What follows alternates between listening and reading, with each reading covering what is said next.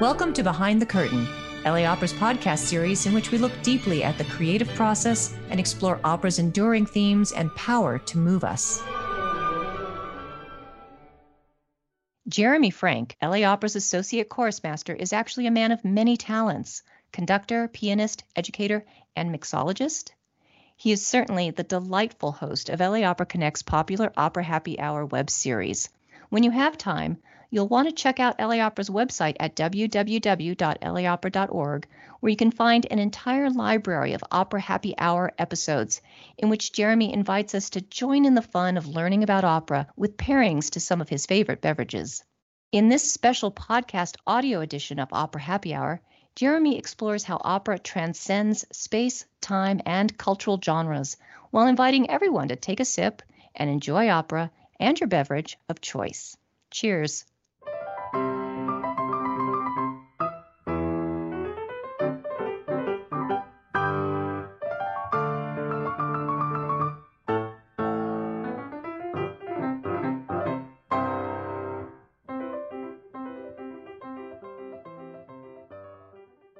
Hi, and welcome to season two of Opera Happy Hour. My name is Jeremy Frank. I am the Associate Chorus Master at LA Opera, and I will be your host, pianist, singer, curator, scholar, AV editor. In fact, one could say that I'm the factotum della città. That wink is for you, regular opera goers, who know that I'm making an in joke about the character Figaro, who sings the super famous and highly virtuosic aria Largo al factotum from The Barber of Seville, that I just played the introduction to. Even if you don't know that a factotum is someone who does a little bit of everything and always gets the job done, and that the character Figaro is the factotum of all factotums, I'll bet you our next round of drinks that you recognized the music that opened tonight's episode. Maybe you thought to yourself, hey, haven't I heard that music on Bugs Bunny? Yes, yes, you have. Or maybe you simply thought that the music sounded somehow familiar to you. Regardless of your reaction to that tune, I want to start this episode and this entire season in the deep end of the pool with a really important philosophical debate. That is, is opera for the popular masses, or do you have to be some kind of part of a secret cultural elite to get it?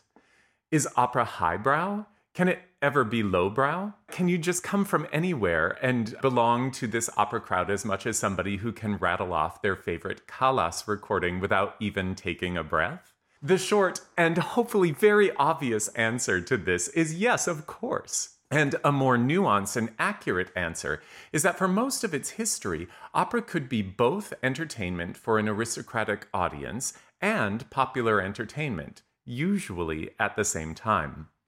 Many of the most genius composers were so skilled at blurring boundaries between these two that if they lived now, they would be huge proponents, as I am, of the hashtag opera for all. Now, I just made some pretty big claims, which I'd like to back up with a little bit of music history and some musical examples, which are simultaneously some of the most transcendent moments of opera and also some of the most frequently quoted snippets in popular American culture, commercials, and film. But first, we're going to need some refreshment for this debate. And with that, I'd like to transition to our drink pairing. For our purposes today, I thought I would steer us in a direction that is distinctly populist. And in just a few minutes, you'll see exactly why. But for that reason, I'm just simply drinking light beer. Uh, it's really easy for us to sometimes assume that the appropriate drink pairing for opera is, of course, champagne. And that certainly can be fun. Uh, and you might make an argument that light beer is, in fact, a sort of poor man's champagne. But uh, I just thought it sounded like a good drink pairing for today, definitely refreshing. And if the idea is going to be that opera is something that can be and should be accessible to everybody, there's nothing quite like light beer to equal the playing field for everybody. Now, right out of the gate, I need to acknowledge that the earliest opera dating from around 1600 was, in fact, created for and consumed by aristocratic courts. And for around 75 years, give or take, that's about all there was. These early operas were often about serious, classical, mythological, or historic themes, and eventually, in the 18th century, this kind of piece evolved into the genre that we now know as opera seria. But very quickly, a second track of comedic opera evolved, which coincided with the dawning of the Age of Enlightenment. This track of opera took place in the form of intermezzi, or short, funny opera fragments that would be performed on the intermissions between acts of the serious operas. By 1730, these pieces were wildly popular, and ultimately they grew in scope to the point that they formed their own distinct genre, namely the opera buffa. Now, it's easy from our 21st century perspective to make a big assumption that this is the moment where the conflict started between an aristocratic elite who legitimized high, serious art and a larger uneducated group of citizens who gorged on low class pop culture. But history shows us that it wasn't true then, and I'd argue that isn't quite true now. In fact, it's fascinating that the French noble courts were very quick to open their opera house doors to a more general public. That happened as early as the first part of the 17th century in some courts, though public concerts would come along about 50 years after that. And in a twist that I find very funny, though French kings were terribly interested in trying to control the opera buffa audience to make sure that most people seeing it were low class, they actually weren't able to because their aristocrats wanted to see these hilariously funny plays too. By the time we get to the late 18th and 19th century, the French and industrial revolutions, of course, radically changed Europe, and they upped the ante of this mixing of opera audiences even more. Composers like Mozart, Rossini, Wagner, and Verdi aimed to actively democratize the art form. Now, there was this huge societal uh, cross section of urban Europeans propelling opera composers and singers to levels of fame only experienced now by movie stars and pop singers. Now that opera artists were no longer exclusively relying on wealthy patrons to make their living, they themselves wanted to be as broadly popular as possible. Now, that wasn't so that they could buy some kind of 19th century McMansion. Rather, they were responding to societal changes triggered by the French Revolution and they were earnestly trying to comment on the philosophical obsession of the Romantic era, which is what's more important, personal freedom or the duty to family, state, and religion? This was the heart of the debate that generated decades of provocative opera, including pretty much every single excerpt I've included in this series. Uh, all the way through Carmen, Tales of Hoffmann, Puccini, and the Verismo operas, right up until the World Wars. Then everything changed, not just in the world, but in classical music too. A big rift opened between the avant garde, and they liked to sometimes uh, self appoint themselves as the keepers of high art. In fact, there's a composer, Milton Babbitt, who wrote a very famous and kind of shocking article called Who Cares If You Listen? On the other hand, uh, or the other side of the coin, there was American popular music, uh, including starting with really the uh, Broadway musicals, and then continuing later in the century through pop music and rock music. But there's always been this body of pieces that live somewhere in between. We could mention pieces like the Gershwin's Porgy and Bess, or Bernstein's Candide and West Side Story, or even uh, later, Sondheim's Les Mis or The Phantom of the Opera, or even as we turn this century, the movie Moulin Rouge. Now, as we arrive in the 21st century, after coming through all of that long history, uh, there are really two big trends to address with regards to where opera is now. First, there is this sort of misconception that the only music written for opera is this crunchy, really unlistenable opera. And that just simply is not the case. Um, if you want to listen to some crunchy, unlistenable opera, it certainly is out there. But there are lots of composers like Ricky Ian Gordon and Jake Heggie who write uh, tunes that are just as hummable as Puccini and have mass appeal and all different kinds of themes um, really relevant still to a modern culture. Then, the other big theme that I want to talk about that's going to um, form a backbone for our musical examples is that pop culture uh, especially film, but not just, uh, also cartoons and um, commercials, sometimes co opt part of our operatic repertoire. And it's really easy for certain purists to think that that uh, only functions to cheapen what would otherwise be beautiful music.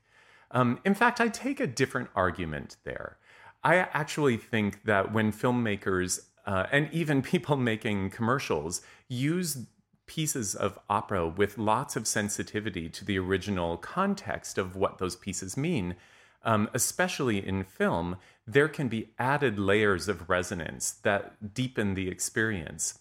If you happen to know the opera, you'll be aware of that happening, but sometimes it functions even on a subconscious level. And I have to say, uh, for me, many of you know that I grew up in Montana, where there is there is now an opera company, or I think actually even two. But when I was growing up, opera was hard to come by, hard to find, and I didn't even know I had a taste for it. And my first and really only exposure were these snippets of opera that were coming to me through pop culture.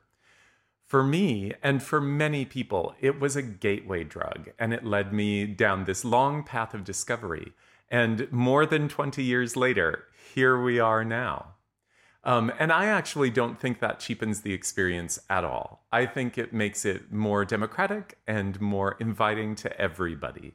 And uh, if that doesn't deserve a toast, I don't know what does. So thanks, pop culture, for bringing me and all of us here. Cheers. So now, let me introduce you to three of opera's highest pinnacles, which also happen to be three of the most often quoted opera excerpts throughout contemporary pop culture today. The first piece I'd like to introduce you to is the Flower Duet from Lakmé by Léo Delibes. And it's an immensely popular piece, even though the opera it comes from is almost never performed in its entirety. This duet is usually performed by two women. Uh, tonight, I'll be performing it with two of myself. Uh, but you should know that the music and poetry evoke a mythologized and exotic Orient and the beautiful flowers surrounding the two characters in the scene. Now, in popular culture, British Airways used this duet to depict the feeling of travel to exotic places, but filmmakers are also drawn to it. It's been used in Laura Croft Tomb Raider uh, and to depict the sensual relationship between two vampires in the 1983 horror movie The Hunger. But as you listen, I bet you'll hear how the music's lush beauty would easily speak directly to generations of contemporary art makers.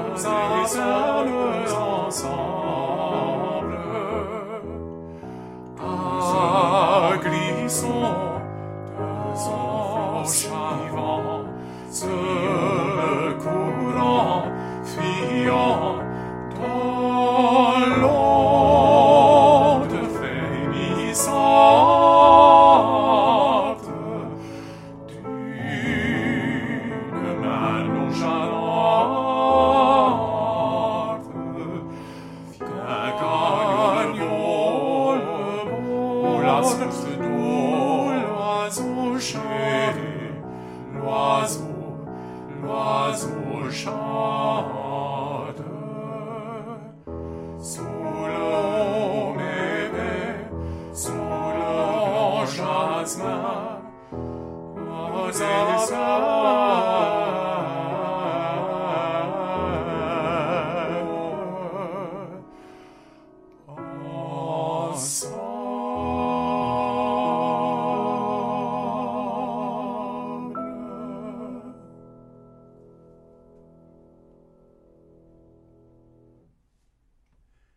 Next piece I'd like to explore with you is Puccini's Un bel dì from Madama Butterfly, which is easily one of the most top 10 recognizable opera arias ever written.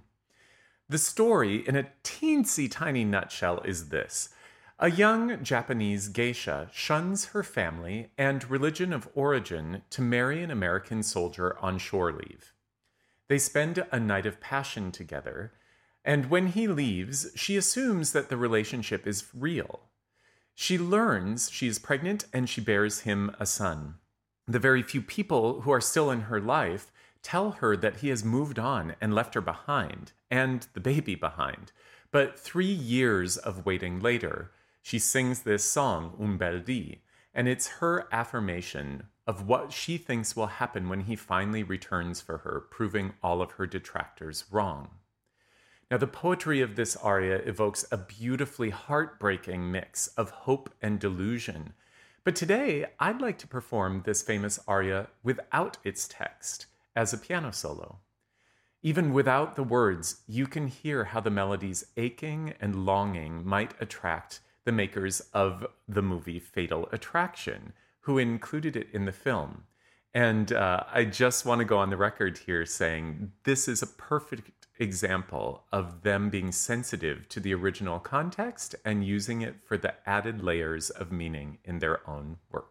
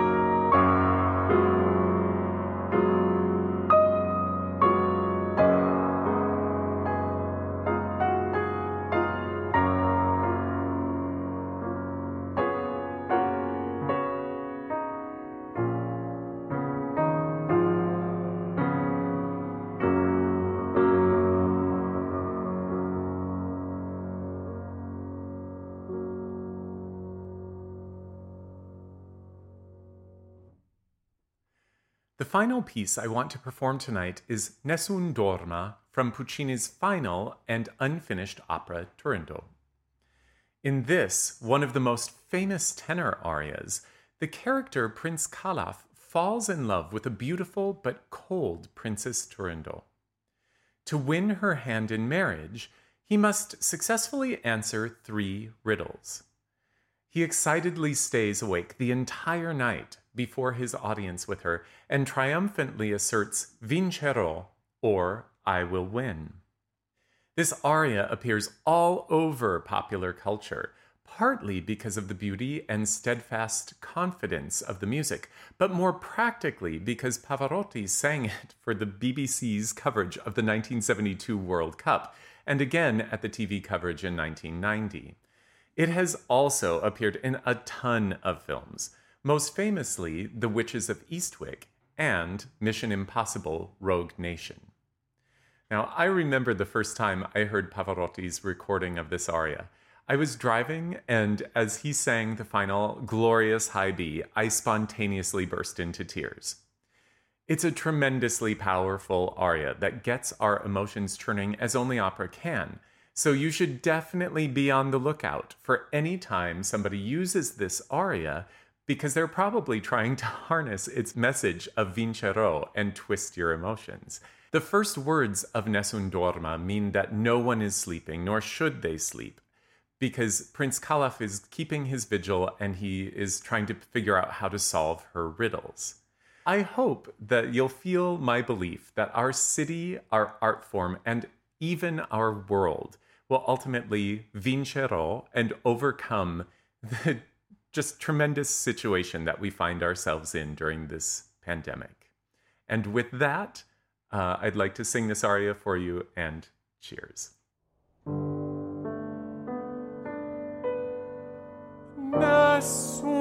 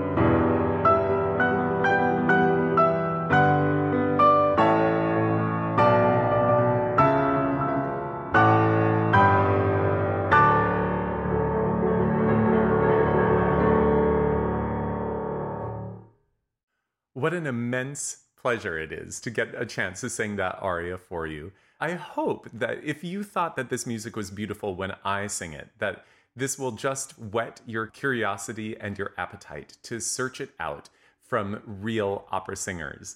Uh, not just the famous opera singers like Pavarotti who have famously recorded it, but I hope you'll keep checking out our amazing digital offerings from LA Opera. Stay cool, stay healthy, stay happy. Thanks so much for joining me, and I'll see you next time. Cheers.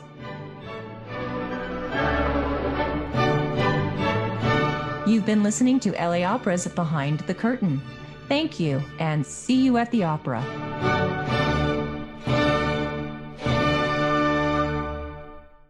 If you've enjoyed listening to LA Opera's Behind the Curtain, you'll want to make sure you don't miss an episode. Please subscribe and leave a rating or review on iTunes, Google Play, or wherever you listen. Don't forget to share this with your friends on Twitter and Facebook, and we'll see you at the opera.